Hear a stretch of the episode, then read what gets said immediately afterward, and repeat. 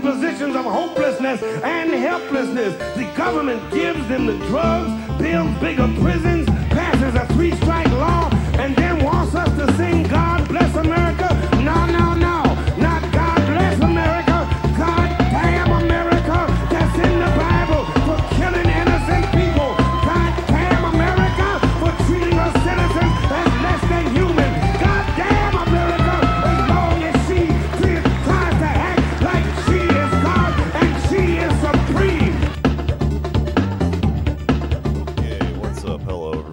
It's hot. Uh, it's real hot. I'm not wearing a shirt right now as we podcast because it's so fucking hot. Uh, As you enjoy the podcast, envision Jake without his shirt, I'm melting. into the mic. A guy had to come over. The AC in this loft is like the thing carrying the entire situation, and it blew up. And I had to so call the company that has the warranty on it, and then I had to send a guy over, and the guy came over to like do a diagnostic on it. This is all boring, I know, but this, the funny part is that he looked at Murray and he went, "Oh, is she pregnant?" He misgendered Murray. Yeah, and miss a lot of things because Murray's not pregnant. He's just Miss Pregnant and Murray, Insulted Murray. this has who gotta is help. not that fat, who's not a fat cat as far as cats go. He's a little fat. He's got a healthy He's got- appetite. He's got more cushion for the pushing, and by pushing I mean pushing a toy on the floor that he chases. You're not talking about fucking my cat. And I am not talking about having sex with Murray, the cat. That's good to know. Hello, everyone. Welcome to the show. Poddamn America, PDA. The P stands for pushing because there's more pushing for your ear f- phones For into your ear ear, earbuds Yeah. into your ears. Your ear cushion. Uh huh. Hello, welcome to the show. Uh, whew. oh, we got a good episode for you this week, and it's a scorcher. I'm sorry, I can't stop talking about the heat because I'm like actively melting. We should be changing the name of the show to Hot Damn America. Hot damn. How hot it is. Hot damn, yeah. Hot damn America. That is also something I find myself saying a lot as we recount the news in this wild country. Hot damn America. Hot damn. Doesn't that connote something Another positive? mass shooting? That does sound like you're like, um, damn America. Wait, didn't somebody have a joke about that? Damn America, you looking good. Um, Uh, I know Bernie Mac would always refer to the audience as America. Like America? parallel thinking. Bernie Mac Okay. and I are parallel thinking. I'm smoking a huge cigar right now while I talk to you guys, like Bernie That's Mac. Right. He doesn't even need to light it. He just holds it up and it, you know, sparks. Just slowly taking cancer into his face at all times. Yep. I'm shirtless and smoking a cigar. Why is it so hot? Oh, what's going on I in the world? I, I'm impressed we have like recorded most of a podcast already because I have no will to go on anymore. Continue things. I said this off off mic, but I like went to go lie down yesterday and then just passed out for two hours and woke up late eh, late in the day like boo. You can't go in the water because there's sharks now. It's just Yeah. part of the news. We're stuck. This country's goddamn changing. There's sharks in Long Island. in Long Where, Island. where am I at? NYU Business School? All these New York sharks? Come Ah, on. Does that have anything to do with the heat? The the sharks c- coming nearer nearer to uh, the shore. Yes, it's it's climate change. Although it's not like like the ocean temperatures like is like it works different than the land temperature. Okay. And that's all I'm willing to say about that at this time. All Are they right. like? Is it too hot in the water? So they're like, gotta get, gotta get uh, out of the damn water. Is that what's going on with them? They want to come well, up? no, because normally they hang out in like Florida and they eat uh, Jimmy Buffett guys Oh. and and a, a manatee that gets lost and Yeah. stuff like that. But now because it's Surftown, USA, New York City, kind of a new approach on where to go. Go eat a Go eat a coastal elite, why don't you? See if you can taste the latte in their blood. Yeah, except they went to Long Island, so they're gonna get a Long Island blowhard guy. The sharks die immediately afterwards, assuming. They eat Billy Joel and they get drunk because he's full of white wine. Apparently, they did attack a teen in Long Island. I was wondering, like, well, when are the shark attacks going to happen? Not that I'm, you know, excited for that, but uh, Anders is not excited. it was like a bear trap. Recounts Long Island teen. So somebody made it out alive. It was like getting bitten by a shark, says Teen, who was bit by a shark. Right. It would be bad if more people are bit by sharks, possibly killed, but it would be kind of a break from all the other bad news about, you know, the even the weather and the all the bad stuff humans are doing to just have a little little uh, respite from that and hear about sharks. Yeah, pit us back against nature for five seconds. Although the sharks versus humans battle very one sided. We ra- we round up like five million sharks a year or something. There's like three bites. This sounds Um, actually pretty terrifying. So he's a surfer, teen Yeah. surfer dude, and he's uh, you know paddling around with his friend, and he's like, "Hey, wouldn't it be funny if I got bit by a shark?" And then he was. The shark Oh. heard his ass Yeah. talking out of school. well, he, he probably misheard it. The shark misheard it and was like, "Oh, they they want that. Okay." It's it's he must want me to bite, and that's toxic masculinity in sharks. Right. You Shark's assume you're entitled to eat a teen. Friend, you want me Uh, bite you?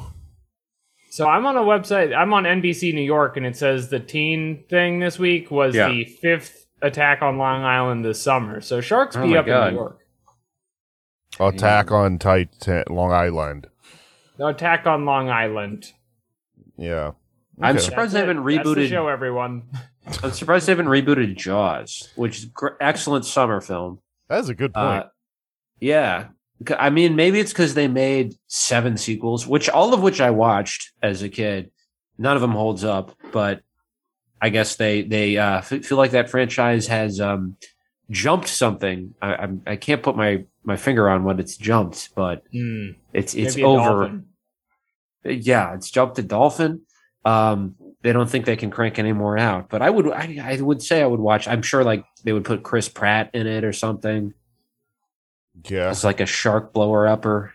I could see Yeah, that. the, the, the shark's looking for adorkable men. Right. The conversation I've seen about the the uh, shark patrols in New York is that uh, so the the governor in response to to the uh, attacks has stepped up patrols. She said, "I want a goddamn shark on my desk by five. And so now helicopters are patrolling the beach left and right because the police are in charge of shark attacks. Yeah. It's like Shit. there's no separate department. There's just like cops in a helicopter, like looking down, like ready to like light up a fish. the Chris Pratt God. movie about this would be called Zero Shark 30. That is exactly what it would be called, and it's more important than ever to say it. Now more than ever, Zero Now- Shark 30. This could be a campaign issue because Hochul's up for reelection. Uh, she's running against a moderate Republican. They agree on everything. I've been saying, you know, and I'm sorry if I've said My this before, opponent but night- supports sharks. yeah, yeah. He wants them to 1916. bite Long Islanders. that was a major issue in that year's presidential election was the shark attacks off of New Jersey. So uh, this could, yeah, it would be a much more interesting race than whatever the hell they're, else they're going to debate about. They're gonna fight about the name of a bridge for six hours, and then we're all gonna Pokemon go to the polls. right. Cuomo's, Um, he's around. He's feeling up the sharks.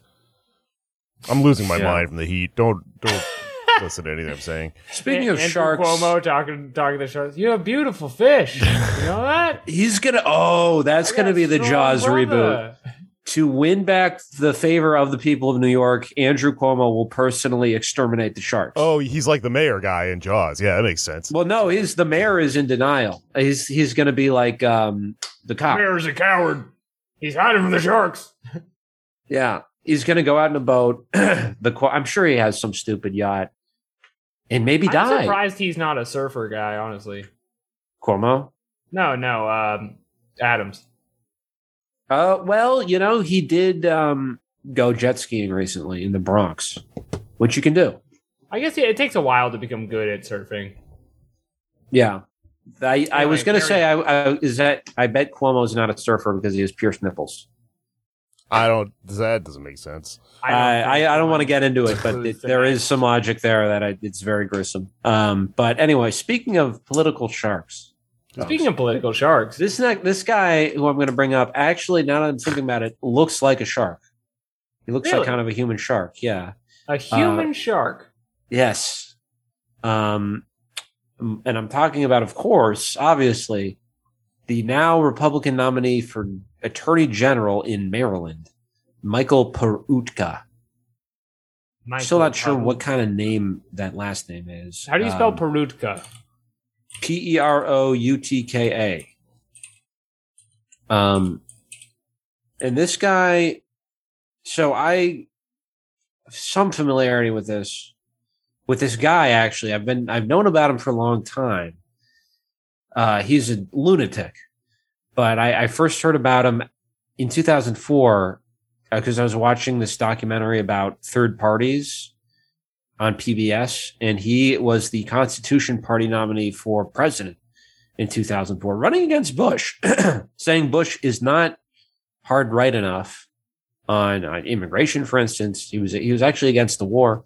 Uh, was, and and even back then, as like a 13 year old, I was like, wow, this guy is nuts.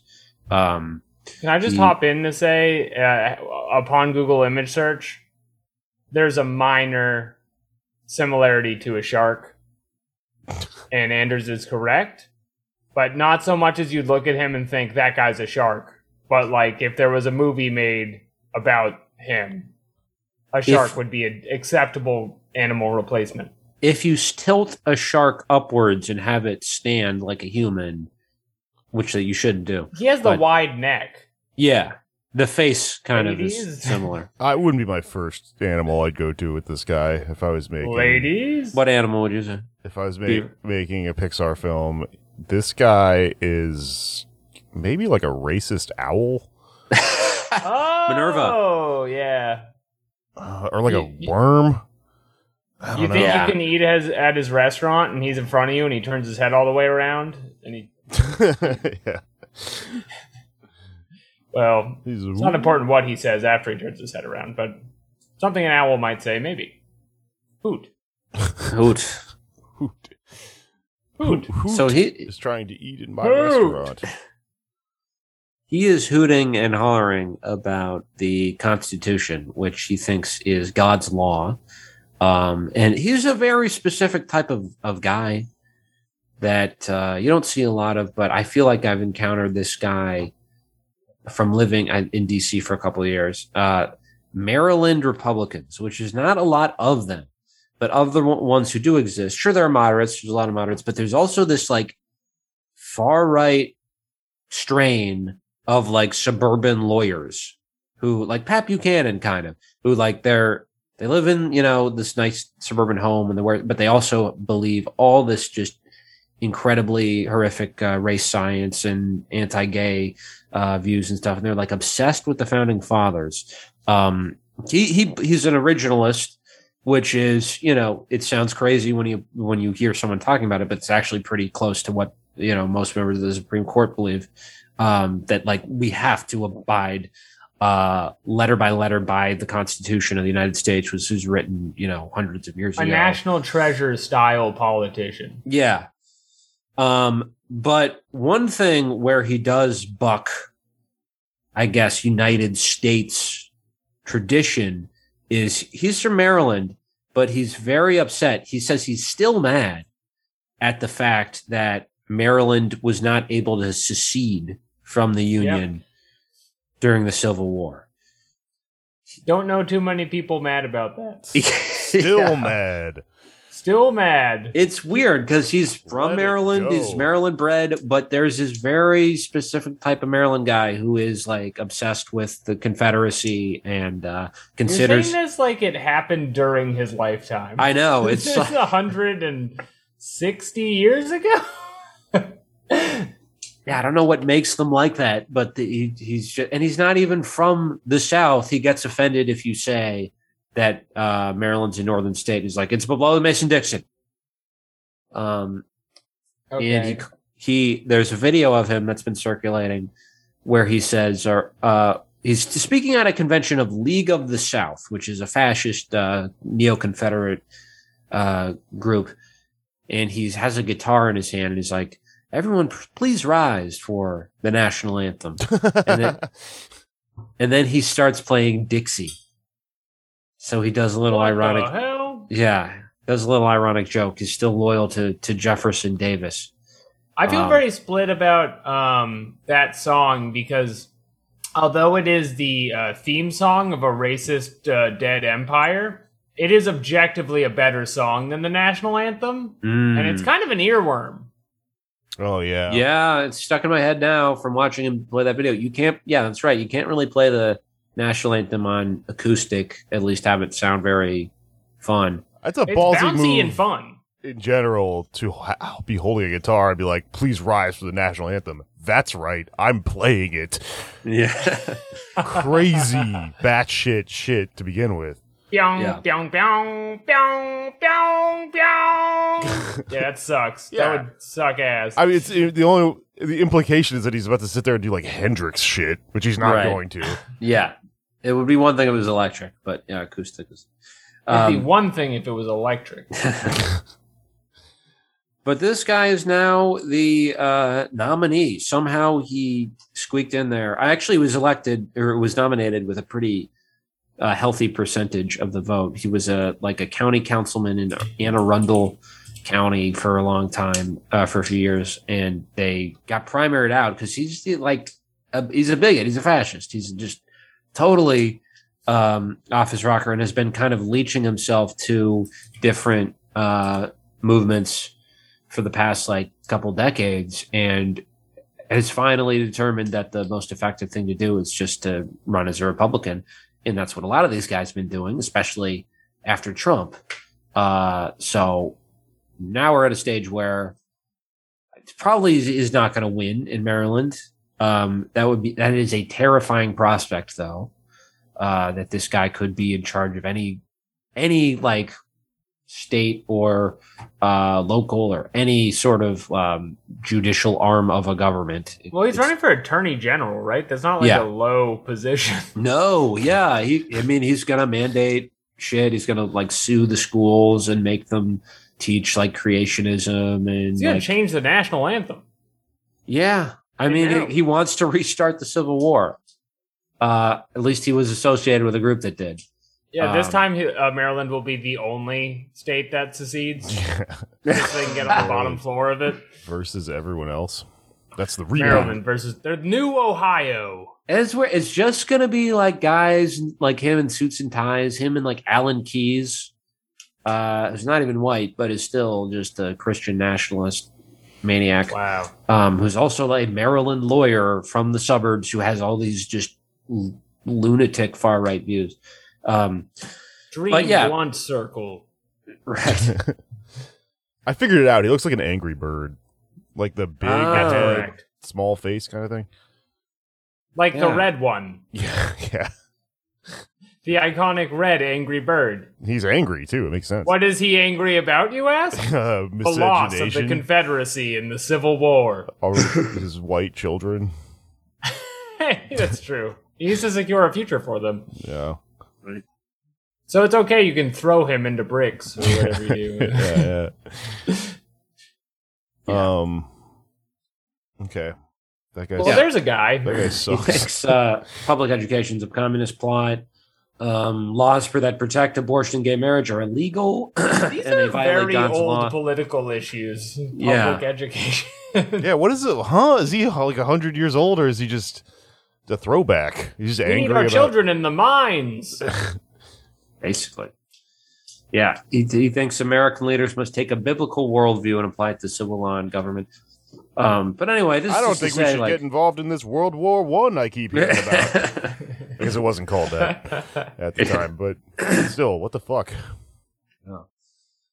but yeah, so the establishment Maryland Republican Party has been trying to like dodge this bullet and uh, beat him back, but they have have failed, and he is now the standard bearer for it's it's you know not all that dissimilar from uh, David Duke in the early '90s in Louisiana getting a Republican nomination, and they were all and like the you know business wing of the party was like, what the fuck? Um, but like, yeah, so he's he's probably not going to win. Um, still too close for comfort. But there are a lot of states where people like this are winning, are Republican states where this could happen. Um, and you could actually have a just, and you probably already do have, um, you know, absolute far right fascists at uh, these these important positions. Um, as we've talked about on the show before, secretaries of state around the country, uh, they've mostly been groomed by like um, what's that uh, um, conservative ALEC ALEC. You know, so they go with with business, whatever business wants to do, they're there. But then on like election fraud, they've decided that you know maybe the election wasn't stolen, and uh, that's probably not good for business in this state if we if we accept uh, the Trump lie.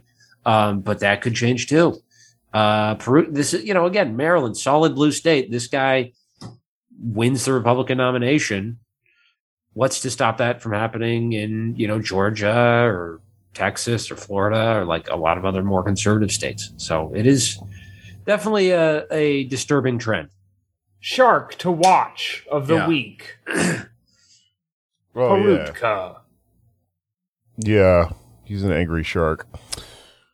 Um, should we talk about this Quidditch thing before we get into this?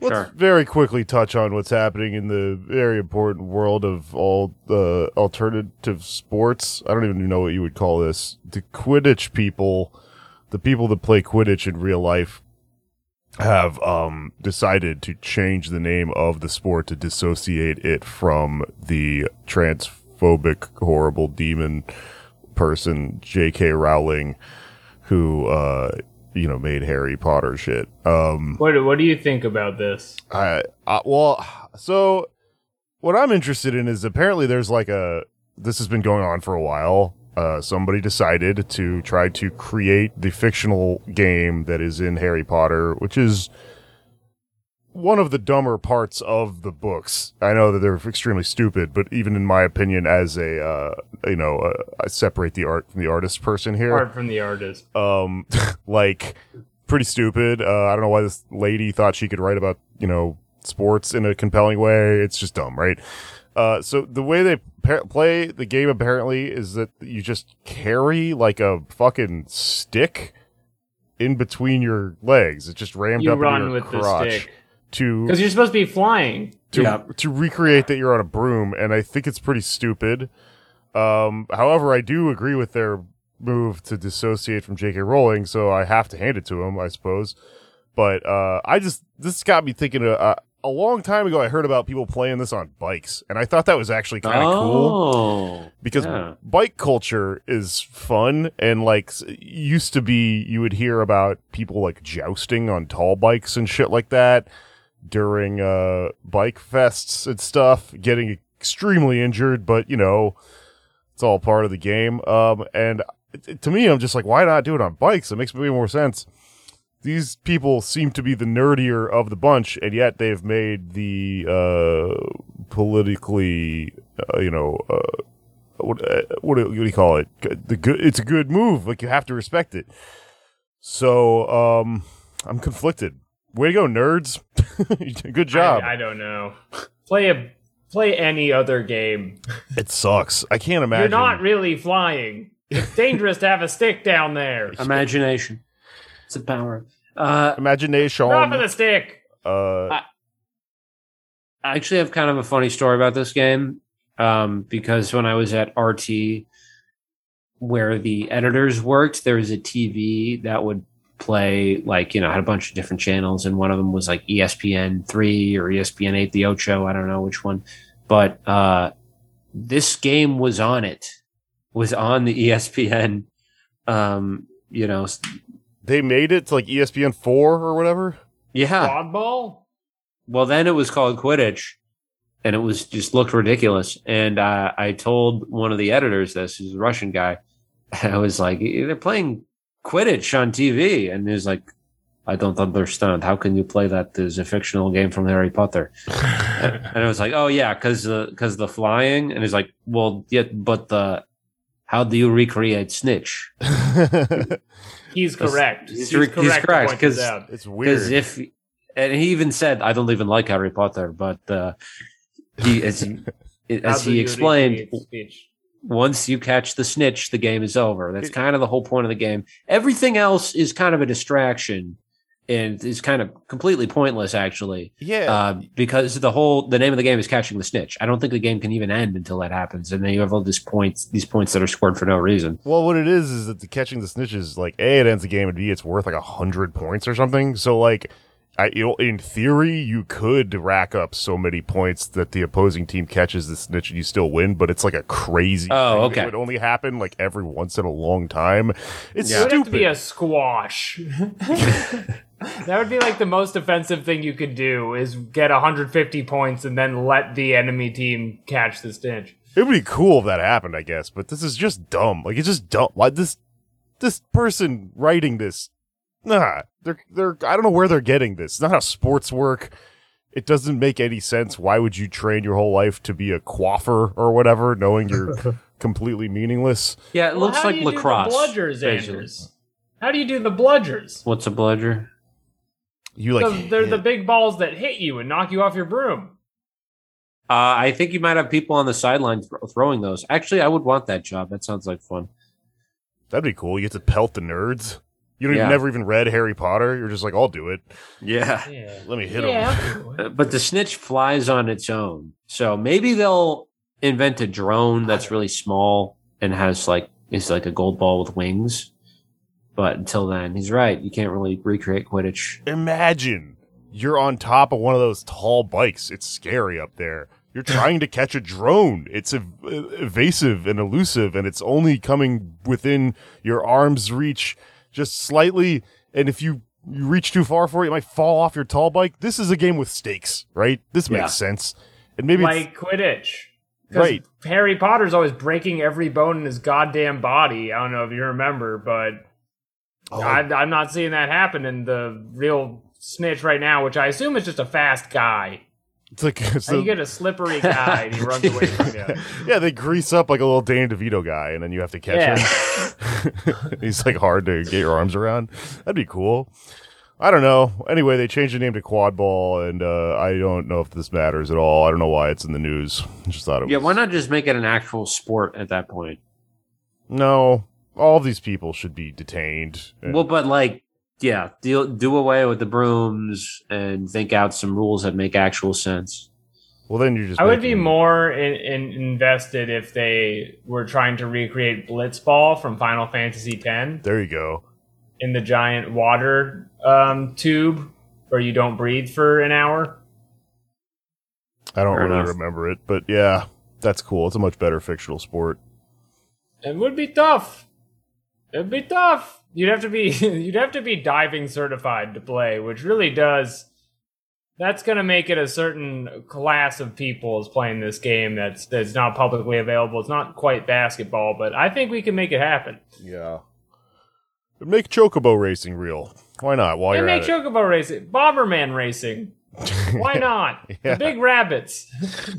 Mario Kart. Make it real. All right. Well, um if I were a uh chasing the snitch and someone were trying to to to bludgeon me with a quaffer, you know what I would do? I would fight like hell.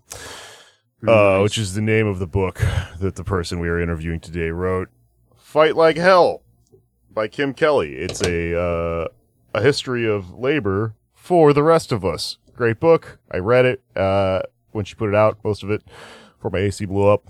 Uh, and I wanted to talk to her on the show because she's cool and writes about labor, and I think that's perfect for us, right? Uh, that's what we're aiming for here. I know I said we're cool, and then we just talked about Quidditch for 10 minutes, but trust me, we're cool. Let's get into the interview.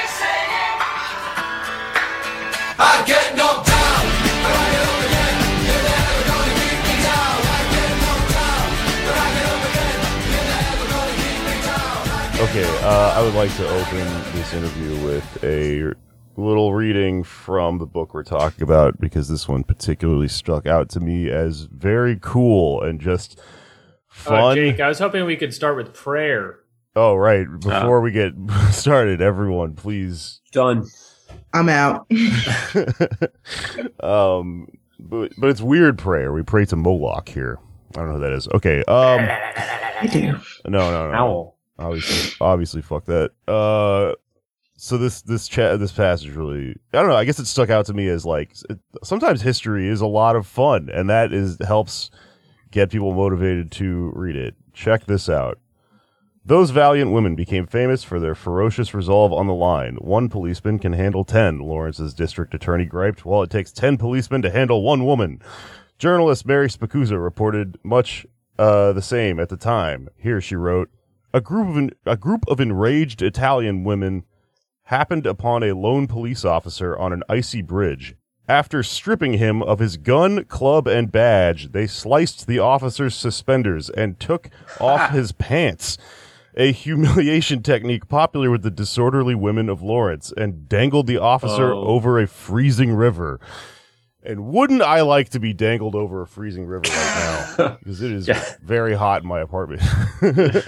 uh, that's a, just a short snippet from the chapter in Kim Kelly's book, uh, the section on mill workers and the uh, women who began organizing and going on strike and stuff like that in Lawrence. Anyway, And uh, sorry, Lawrence, Kansas. Don't ask me Message. questions about the thing I just pulled out of random don't, book. Don't answer that. Don't answer that. Well, our guests can answer that. We'll I'm sorry. figure that out in a second. Welcome to the show. Kim Kelly, labor journalist, labor columnist, author of Fight Like Hell, The Untold History of American Labor, and Teen Vogue columnist. What's up? Hi. It's hot in Philly too. So, you know, it's not just a New York phenomenon. But uh, otherwise, I'm hanging out. I'm um, still kind of amazed and really, really happy that people still want to talk to me about this book. Now that it's been out for almost three months now. Uh, it's, it's kind of funny. So I spent so much of my life in the music business, and I'm used to my friends putting out their records. And it's that same kind of boom and bust. Like leading up, everyone's really excited. You're getting all this press, getting a lot of attention. Record comes out, boom, you go on tour after that it's like okay well like what are you going to do now and now i know what that feels like. And it is a weird feeling. So i guess uh that that is how i'm feeling today. I'm, I'm bringing you into my inner world right now. Sure, I Have bet. there well, have I, there been any uh, mosh pits at your book signings yet? actually uh yeah. My so Run this is no literally so my um I, I did a couple different book events like book launch events in new york like as you do when the book came out in april and like the the publisher set up some some nice fancy things but i was like well but i want to do a show and basically i at the bushwick public house this little like Oh, yeah. basement yeah. this basement not from where i used to live in brooklyn uh, i had a couple of my friends bands sunrot and trophy hunt who are just like these like queer anti-fascist grindcore bands came they played and i did a little reading in the middle of it and we all got really wasted and there's was a mosh pit and there's some pictures of me and the singer of sunrot just like on the floor screaming and it was a really nice book event so Yeah, that sounds like fun very on brand i guess even if a lot of people that know my work now don't know that i'm like a metal guy and have been for a really long time that's cool. Um, yeah, I know Bushwick Public House. We do stuff there sometimes. Little cool basement space. yeah Um, rex king put it on Yeah, totally. Friend of the show. Um, yeah, well, speaking of music, I got your book while I was on tour opening for um, grindcore band Eve Six. I can't even make that stretch work. Um, alternative rock pop band Eve Six. Um, also cool. Less mosh pits at the shows, though. Uh, admittedly. Um, but I, I got it while I was on tour, so I was really busy. So that's also probably why this is happening, maybe a few months after the fact. Plus, um, it's great a slow reader. I- it's a it's a really thick book. I I turned in like forty thousand more words than I wanted, and they're like, no, like you can't. This isn't the internet. Like there's trees involved. You can't be doing all that. So it, it could have been even longer, but I was I was reined in. I was censored, yeah. but really I just didn't. I wrote too many words, and they had to cut some out. So it could have been worse. Up yours, woke moralists. We'll see who cancels who. Um, stop canceling canceling Kim Kelly.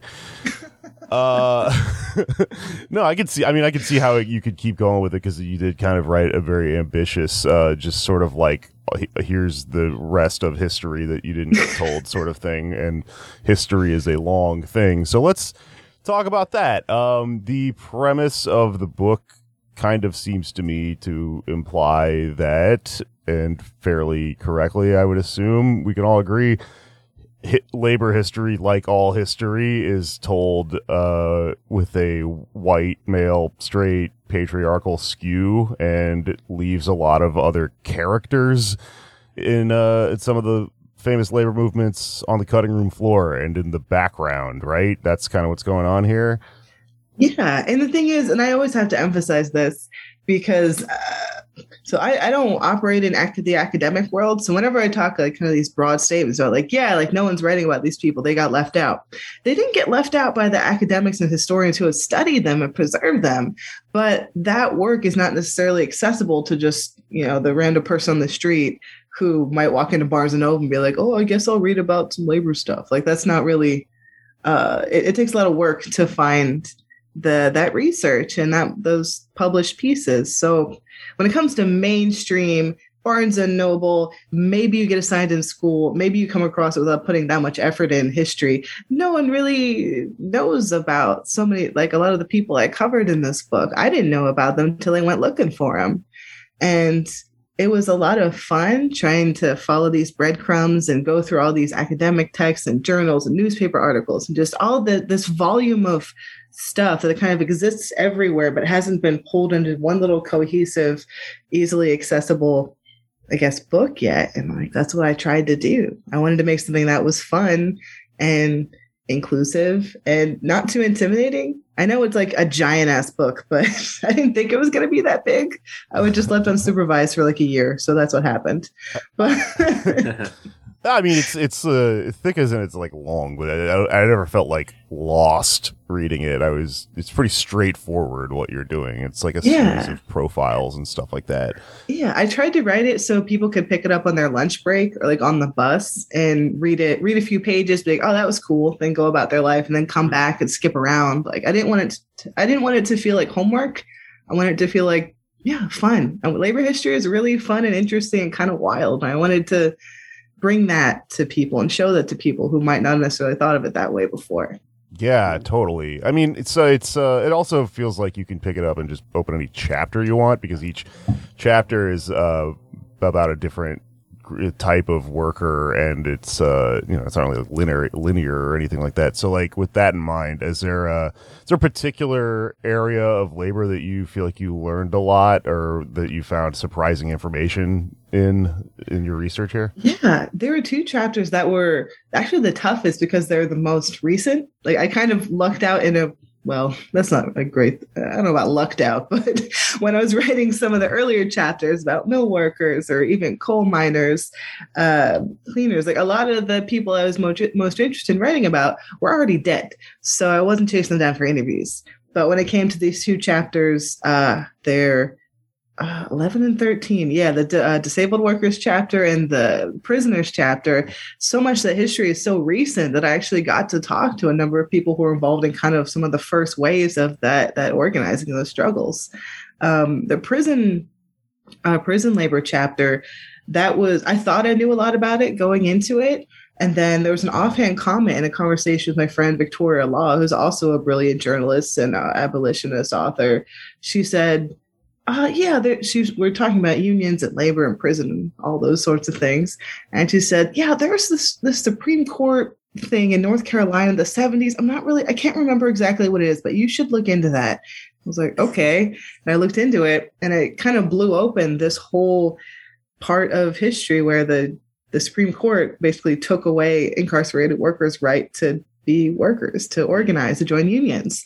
And that shaped a lot of the the the rest of the way that chapter went and the way that you know incarcerated workers organizing has gone in this country. And then secondly for the chapter on the intersections between the disability rights movement and the labor movement i didn't know very much about that going into it all. Hmm. Even as a disabled person who's very into labor, I didn't know that much about the crossover between the two movements. And of course, those movements have always been kind of the same movement, like every other movement for progress and justice in this country. It's all been intertwined. There's this weird impulse to silo out these different groups, whether it's talking about, you know, the Black Power movement or women's liberation, queer liberation, labor movement. A lot of the same people were doing the same things. It was the, the same guys, the same people. And that was something when it came to the disabled workers chapter that was really fun to learn about. And um, my favorite part from that chapter is writing about Section 504 protests in the 70s, when there's this moment where a group of disabled activists, predominantly led by queer women and Black folks, who took over a bunch of federal buildings across the country, most significantly in San Francisco. And they forced the government to give them what they wanted. They were able to keep that going because the Black Panthers fed them and uh, the Machinist Union provided them with transportation and resources. It was this whole confluence of different identities and movements and goals, and it was all wrapped together in this one moment, and they won. And I thought that was a really nice lesson to take. You know, like when we all work together, shit happens.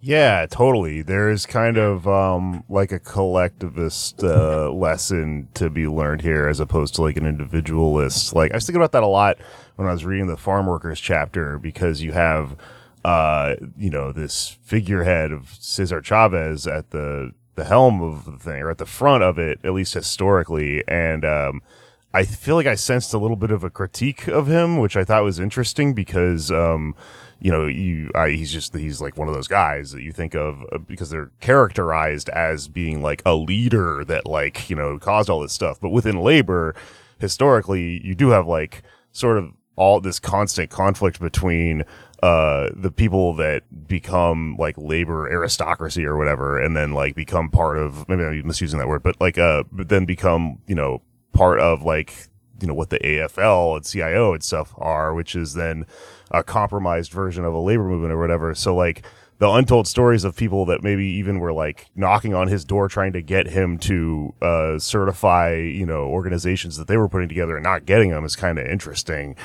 Um, uh, can you talk about that chapter a little bit? The the farm workers and like the forgotten like women stuff like that from the South Yeah. I, I, I, you know, Cesar Chavez is such a complicated figure. I think I read a couple biographies of him. Like he's he's a very well documented person. He's a very well documented life, which is exactly why I did not want to focus on him. Sure, yeah. And actually, while I was doing research, I, I just kind of kept noticing how he sort of butted up against some of the other people I was interested in. Like there are conflicts and disagreements. And of course, when you're trying to build and run a union, like there's going to be disagreements. But it, it was just interesting seeing how, in that specific context of like the case of Maria Moreno, who was uh, one of the like the first woman farm worker to be hired as an organizer in uh, the precursors they uh, America, uh, Lila, the farm workers. Um, she kind of got pushed out. She clashed with him because he thought she was a little too mouthy, a little too, maybe a little too powerful for a lady. And there's also Larry Itliong, a Filipino organizer who's incredibly effective, just a brilliant strategist and could speak like nine languages. He was supposed to be kind of at a like a co-president uh, with Cesar Chavez of this earlier organization, and they butted heads all the time and he kind of i think he kind of got frustrated and went a separate way after that too. So it's just I, I wanted to make sure i spent more time talking about the people who you don't hear about as much who don't have you know their own day or a bust in the president's office or whatever. Because you know uh, even even venerable labor leaders are not they're they're still complicated humans and they're not perfect and their interpersonal relationships are complicated too. And all that to say, like, you know, no disrespect to Cesar Chavez, obviously, but I was so much more interested in hearing about everybody else around him who helped propel this movement forward and didn't get the kind of credit that he did, that deserved just as much, because of course he deserves that credit too. Yeah, totally. Yeah, and I mean, uh, you know, I like I don't know. I guess I'm I'm just thinking a lot about like how history is written in this like kind of liberal way with great men and stuff like that, and like uh, you know, that's um that's that's all fine. There should be a Cesar Chavez Street, but there should also be a Lucy Parsons Street. I think. Oh my gosh, should have her own city. That'd be fucking badass. Uh, There's a little there's a little itty bitty park in Chicago actually that's named for her. And I remember there's a few years ago that it got I don't know what everyone does to make a park be a park. And there's a little bit of controversy because not everyone was that excited about, you know, naming a public space after a radical black anarchist woman from the 1800s who advocated the use of dynamite. I can't imagine why. She was dope. But um, but yeah, Lucy Parsons has a little itty bitty pocket park tucked away somewhere in Chicago. And other people have statues of themselves and, you know, busts in the Oval Office. It's just things aren't totally fair. yeah, yeah, it's weird. Chicago kind of has a little bit of that stuff in the in the culture of the city, but uh, only there. Um, Yeah, I love Chicago. Chicago is such a cool place. I'm so glad that Labor Notes was there. It just felt it's just so nice to have that kind of event in that kind of city with that kind of history. As like a labor nerd, I just just appreciated it. That's a digression, but shout out to Chicago. sure, Big yeah. city. Did you go there during uh, research for the book, or what's? Man, I didn't go nowhere. It was COVID. Oh, right. I wrote this Duh. whole thing. It was wild when I was writing this book. When I when I put together the proposal and I was making my little plans, I was like, I'm gonna go to California and to Oregon and to Michigan. I'm gonna go all over the place, go to all these archives, to all these in-person interviews. It's gonna be great. And then I think I signed the contract for this, John, in like March 2020. And it became very quickly apparent that my ass was not leaving South Philadelphia. So I basically, I I was either home doing book research or I was in Alabama covering first the Amazon organizing efforts in Bessemer and then and still the ongoing coal miner strike in Brookwood. So it's just Philly, the Philadelphia Library, every every bookstore in the world, the internet, phone, and the picket line in Alabama. And that's how this book happened. Oh, right, yeah, totally. I forgot you mentioned that in the book. Um, but yeah, so you eventually you went down to Bessemer. Well, can you tell us a little bit about yourself and your background, like how you became a labor Me? journalist? Oh yeah, it's real weird. Cool. well, maybe. Well, I suppose it's really. I think it's kind of the most typical. Well, maybe not the most typical story in the world. And it, it doesn't. It makes sense to me, right? Like the short answer is, well, I helped organize my workplace, and then I became more interested in labor and learned more about it and made more connections and decided this is what I wanted to do. And so I went and did it. And of course, that leaves out a whole lot of things, like how I've spent most of my life yeah um, yeah most of my life in like the music business specifically the heavy metal world like since i was 15 i've been writing about metal and booking shows and touring with bands and working at record labels and uh doing all doing everything but getting on stage basically um i've like toured the entire country i've toured through most of europe like i've i've been a metal guy my whole life um and i was working as the heavy metal editor at vice when we organized. And even at that point, that was about 2015 uh, was when we started talking about organizing. And at that point, I was already involved in other, like just in my personal life. I was part of like the New York City anarchist scene. I was already used to going to long meetings and used to being mad about things and trying to change them. So when it became time to start going to union meetings, it's like, oh, this is an easy fit. I'm used to this. This makes sense to me politically and in terms of what I'm willing to sit through. So, um, yeah, I've, I just ended up going to more and more union meetings and putting more and more of my attention and time and passion into it as I learned more and got to know our organizers, learned more about labor law, bargained a contract, did all of these things that really just instill in you uh, a true understanding of the power of organizing and of collective bargaining and of sitting down across from your boss at a table and being like, no, no, no, that's not good enough. Do better. Like that is just a transformative experience. And going through all that and then going to my day job and writing about, you know, black metal Nazis or like the newest like feminist death metal record or whatever it was I was writing about. It just kind of felt less it is still important to me, but I've just drawn to labor stuff in a new way. The kind of the way I felt when I first started writing about metal when I was 15 and I was already freelancing at the time, so I just started pitching labor stuff and Teen Vogue uh, picked up the phone metaphorically because who calls their editors? That's terrifying. Um, they they let me start writing some labor stuff. Uh, people started paying attention because in 2017 that was before Teen Vogue had become the vanguard of the revolution. You know, this was very much pre guillotine Vogue. So it was kind of a novelty at that point. But I was able to build up some clips and make connections. And like, you know, when you're a freelancer, you got to get one good byline and then you can get away with anything. Getting with Teen Vogue was kind of my one good labor byline. And then it kind of went from there. And uh, yeah, by the time I got laid off in 2019, I kind of morphed from a like a heavy metal journalist who was interested in labor and politics to a labor and politics reporter who was really into heavy metal. yeah, that totally tracks. I mean, honestly, like something I was thinking about a lot when I was reading your book was that um, that same kind of uh, uh, what do you call it, like composition of what makes uh, you know a person's background as a writer uh, is going on a little bit in Tim Faust. He wrote a book about oh yeah. um, you know, about uh, health justice called Health Justice Now and about Medicare for All and everything. But he's such a fucking metal guy. I remember when I was reading it, I was like, oh, there's metal in this. Like the book opens and it's like a scream echoes through a hospital, and you're like, you know, he's, he's talking I, like I also. I also think Bolt throw in the acknowledgments. So yeah, that's the thing. Like writing about metal and writing about labor is not that different. Hmm. At least okay, this is my theory that I'm the the single person case study for this. But when I was writing about metal, uh, you know, as, as when I started out, I was 15, didn't know anything about the world. But as I got older and older, and like learned more, got more politically involved, I became really political in the way I covered metal. And I was always interested specifically in hearing about women and queer folks, people of color, like all the voices that were kind of being tamped down under the long haired white guy with a guitar on stage industrial complex. I was interested in everybody else.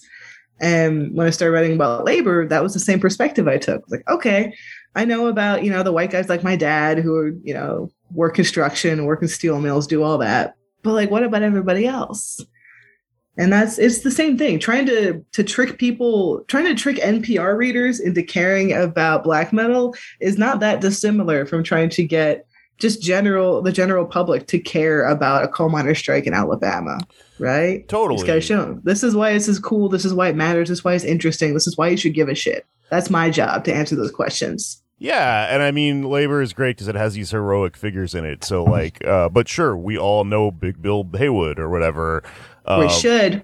Yeah, I guess we should. I mean, uh, I mean, there's this thing where it's like, well, everyone kind of knows Mother Jones, kind of, because what's going on with her name and that publication that's named after her now. But like, it's Gosh, weird yeah. because you've got libs, and then you want to teach them who that actually was and stuff.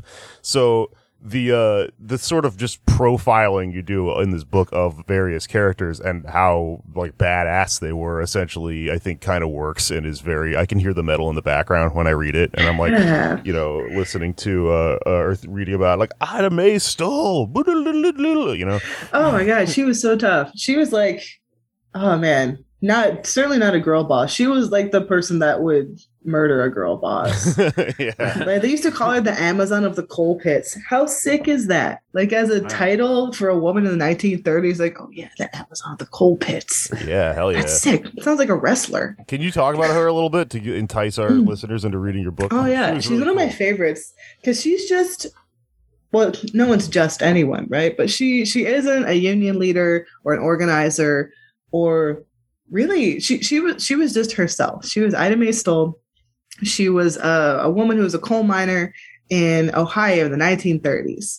She started when she was really young. She followed her dad down into the coal pits. And as she got older and stronger, she became a really good coal miner. She liked her job. She had no interest in staying inside and doing what she termed baby work. She was not, you know, exactly a domestic goddess. She was more of a, well, she was more of an Amazon, I suppose.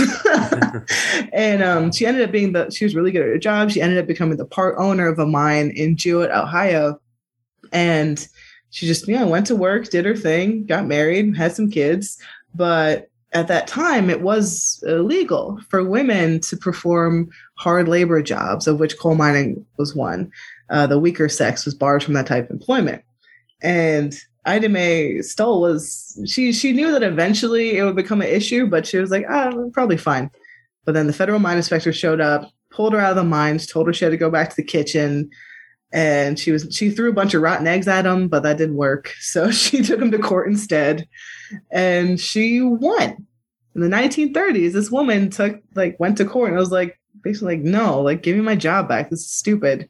And because she was she had that ownership stake in the mine, that's how she she prevailed and was able to go back to work. But she set this really incredible precedent of just showing how stupid it is to discriminate against someone based on their gender when it comes to employment. She was like, I'm, t-, she literally was like, I'm tougher than all these mine inspectors. Like, I have more muscles than they do. Like, what are you talking about? So Yeah. I, I just really liked writing about her. She was just a normal person who the government tried to to push around and tried to discriminate against. And she was like, no, like this is not acceptable. And she won. I think that's like not only is it like inspiring, it's just kind of cool to know about that. Like, oh yeah, sometimes individual people can do cool shit and can win when they have the full force of the federal mine inspectors coming down their head just by being stubborn and being right. Can I ask a really specific uh, question about Mother Jones? Oh boy, I hope I know the answer. well, it's it's uh, I don't know if there's a right answer to this, but um, I always found the and I believe you go over this in the book, the Ba- Battle of Blair Mountain in West Virginia, really interesting as well as, well as the whole mine war, um, you know, series of of conflicts that uh, I believe federal troops on more than one occasion were sent to to put down mine uh, uprisings and insurrections, but in West Virginia. Um, she was trying mother jones was organizing there and she was not because she was a pacifist but she was trying to talk them out of going up against the sheriff uh violently at least at that moment. And uh they they did anyway and don't want to spoil it they did not uh beat back the us military unfortunately. Um do you think she was right about that? I'm curious. I mean, she her whole reasoning was like, I don't want you guys to get slaughtered. Like, you're not to win this one, so don't expend your energy there. But they did anyway, and a whole lot of people got slaughtered. I mean, they made history. They, you know, people still remember them. Not enough people remember them. Not enough people remember that sacrifice. I don't know that they necessarily won. I mean, the mine wars were really brutal, and they won some. They lost a lot. West Virginia is still not a very hospitable place for unions or workers or anyone to the left of Joe Manchin. so, yeah, that, that's an interesting question, right? Like, is it worth making history if you and hundreds of other people and your family suffer? Like, Hmm. what is the value of history? What is the value of making a statement or making an impact when your own life or your own material conditions do not get better? I don't know. That's an interesting thing to think about. I'm not, I'm like not a real historian. I'm just like some guy, but I don't know. I, I'm grateful for people that make those big decisions and make those big, terrifying leaps. But I kind of wish they didn't have to. I Yeah. wish that they could have won without being slaughtered. I kind of wish maybe if they'd approached it a different way, tactically speaking, you know, things would have been a little different. But also, Mother Jones was not, I mean, she was a great organizer, great orator, great person with a couple blind spots, but like she was not a general. She Uh-huh. was like, she didn't necessarily know more than they did. Uh, yeah, I don't know. There's something to chew on, I suppose. You don't have yeah to. i don't think there's a right or wrong answer just an interesting like Yeah, You know no, I like that. You don't have to rack your brain trying to answer Anders' insane counterfactual. No, it's interesting No, to think about, he does though, this, right? He does this with every guest though, because he's obsessed with counterfactuals and what would have happened if something happened differently. And we'll never know, Anders. We'll never know. I know. I mean, somebody could write the alternate history. People, there, there have Yeah. been some cool books. I can't remember what it's called. Someone wrote a cool book, kind of like envisioning what would have happened if John Brown's raid had worked. Ooh. I can't remember what it's yeah. called. People can Google it, but yeah, in, alternate histories are interesting. Maybe there's time somebody who is not me, I'm not creative enough, writes one of, of Mother Jones and the Battle of Blair Mountain. Okay. Yeah, cool. Well, you hear that, sci-fi writers out there listening Yeah. to the show? Calling all labor nerds who also know how to write fiction. Fire Off up you your go. fan fiction machine. uh, rev up your Tumblr account. I don't know what you do that on. LiveJournal. I don't know. oh Um, no, man, no! Fiction writers are like the writers people respect. No one knows what to do with people like me. well, I have a, another question. This is not a, a counterfactual. This is a, a, I think will be an easily answerable one, but uh, mentioning like uh, the way people conceive of the labor movement in America, and especially like post-war, right? A lot of people think of that as kind of the high point for unionism in the United States because they had a quote unquote uh, labor peace with uh, you know pretty conservative figures like George Meany in charge of the AFL-CIO. Um, what are some of the like the the underbelly of that the the things we don't hear about that era uh, when unions supposedly had everything figured out? Um, what was kind of some of the stories um, there that suggest a, a different way? Do you mean like the the 30s, the 40s? Like oh, what, uh, which war? post-war. Oh, sorry, World War II. After World War II, and you know, you got like the fifties and the strength of like all these uh, unions, and you know, the mythology of like you were talking about, like the white guys in hard hats. But there's a lot of other stuff going on too.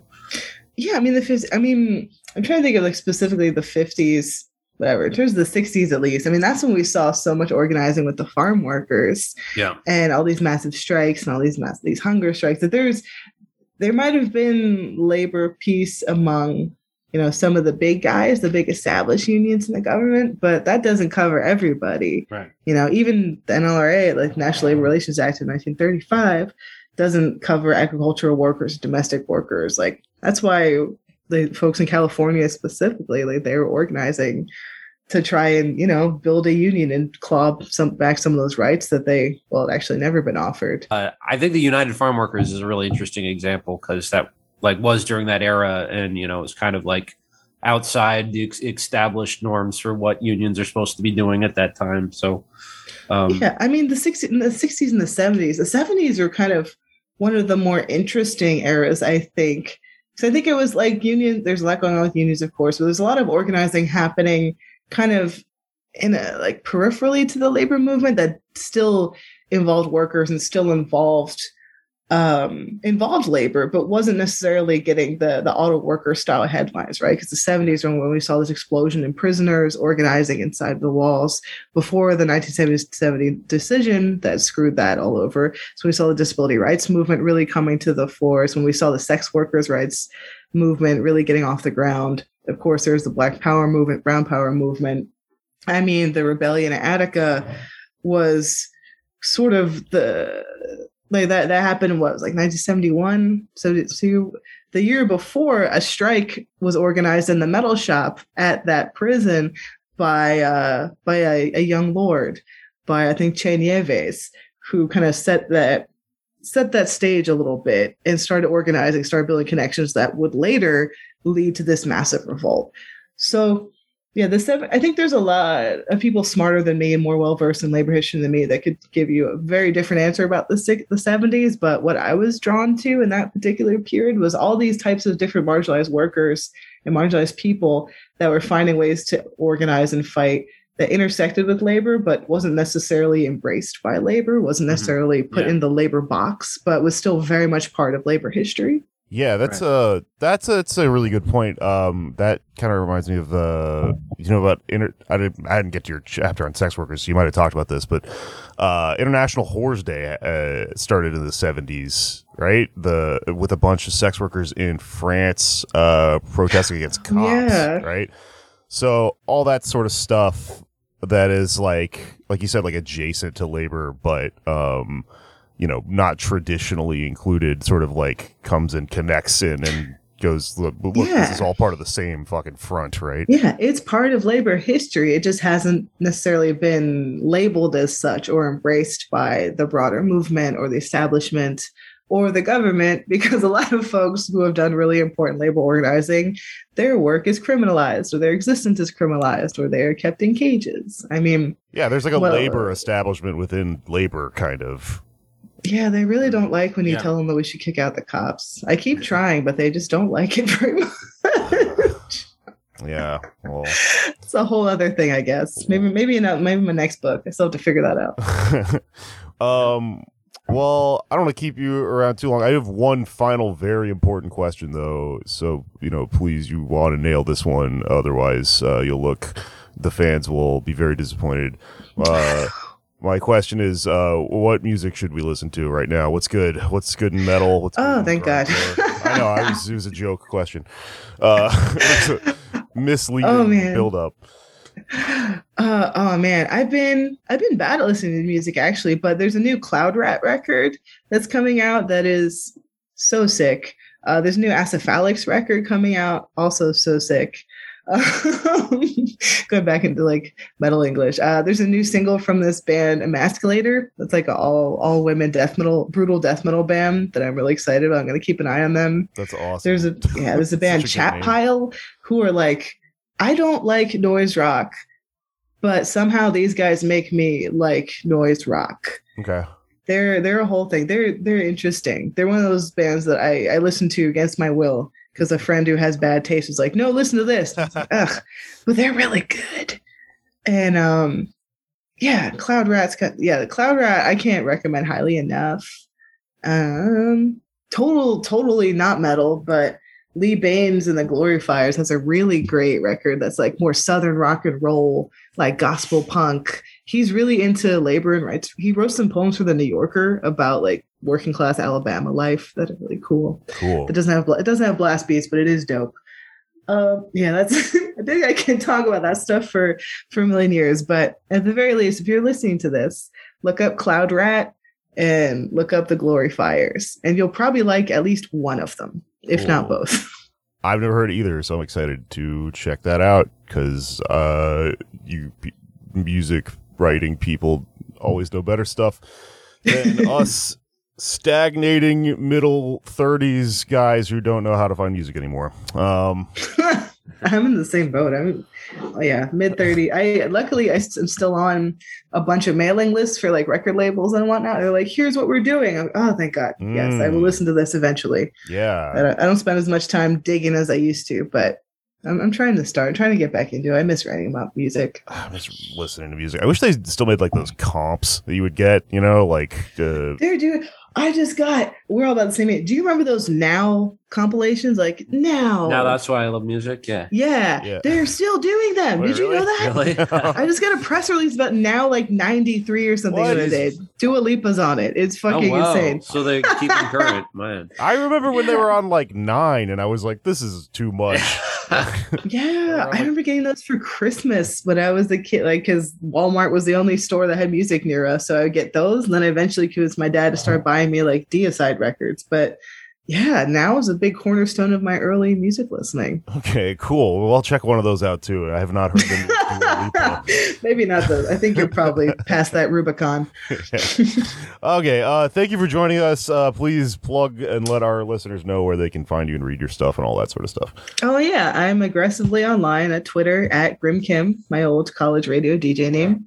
Uh, I made an Instagram that people can look at, It's just Kim Kelly Writer. You can't find my personal one because you guys have not earned that. Mhm.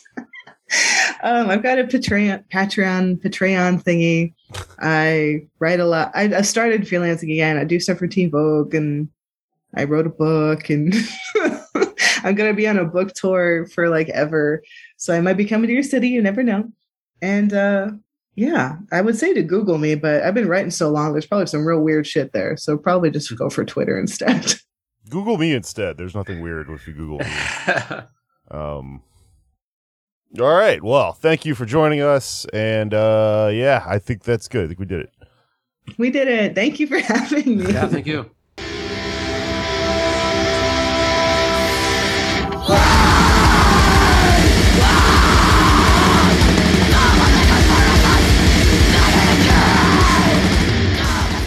I would like to begin by addressing the heinous attack yesterday. Yesterday is a hard word for me. Just take that. The heinous attack. Ah, good. Take the word yesterday because it doesn't work. yesterday is a hard word for me. Yesterday. What is- Former President Donald Trump addressing the word yesterday. He does not believe in yesterday. Committee.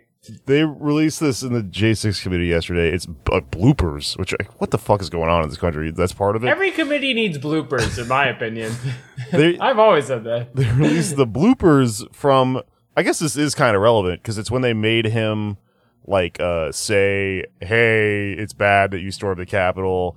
The, if you watch the long version, it's a lot of him going like, um, they're making the teleprompter will say like, "The election is over," and he'll go like, "I don't want to say that though," you know, which it does kind of show like motive. Like this is pertinent to the court case, I guess. But like then the a lot of the other parts are just him going like, "Yesterday's a hard word for me," which is weird because he just said it. Like he didn't fuck up the word. Yeah. And then you have the final version of the telecast where he's like, "The day before today was heinous in its own way." and it's like I don't know if he always has this many outtakes or if it was that he was like pissed off because all the stuff was happening. So that kind of tells you something about what was going Well, on. it sounds like that he day. didn't even he wanted to dance around as much as possible addressing Yeah. the event of January 6th, so he didn't even want to acknowledge the time that it happened relative to when he was. Yeah. Anyways, um, we just inserted that right in there, but that was before that was our uh, interview with Kim Kelly, uh, and that's uh, that was great. And uh, yeah, now the show's Yeah. over, and that little Trump snippet was just just a treat. Yesterday, Just for fun. It's a hard word for me. I'm exhausted. I'm melting. Let's get out of here. Let's do plugs. yes. Anyone What up? Uh, at Anders Lear on Twitter, Dorsley on Instagram. If you are in New York City or the New York tri-state area region, uh, please check out Botanical Comedy, which is a show I'm putting on at Misfit Kava uh, next weekend on Saturday, July 30th at 7 p.m. That's in Bushwick, Misfit Kava. There's going to be a lot of great comics on the show. Friend of our show, David Twitey, will be doing it as well as my buddy Jaffer Khan from Redacted Tonight. We're also going to have Sahib Singh, uh, huge, hilarious TikTok star, and uh, Wendy Steiner, Samantha Ruddy. Uh, it's going to be a great show, so please make it on out, and I'll put the uh, Eventbrite in the, in the show notes. Cool. Um, you can follow me on Twitter at Patak Test Kitchen. That's P T A K Test Kitchen. I've also been putting stand up clips on TikTok, so maybe I'll be making TikToks more. Who knows with me? Um, somebody reached out to me about a strike fund for a Starbucks in Augusta. And Georgia? if you- um, I believe it's Maine, but I haven't clicked yet, and I'm glad you asked me. Um, but I don't have the link right now, and it's just in Augusta. And I'm going to put that link in this chat. We'll put it in the show notes. Um, yeah. Ask yourself, does it matter where it is, or do we just want them all to be unionized, huh? Be nice to know. Listeners of our show Fuck are off. connected to Sorry. right one next to Lawrence. The Starbuckses. Um, no, it's not next to Lawrence. That's in Kansas. This is in Georgia. Uh, but yeah, kick in a few shekels. Who are your guys? I'm doing Marin now, but uh, yeah, give them money because they're trying to fight Hauer, and it's important to destroy Hauer. Okay, um, we have to end. It's it's so hot in here. It was Augusta, Georgia. Oh, I don't have any fucking fl- plugs. I don't think. I don't know. Keep an eye on me. I'll start doing shit again soon. Stay by the air conditioner. Oh yeah, it's finished. It's roasted. It's roasted.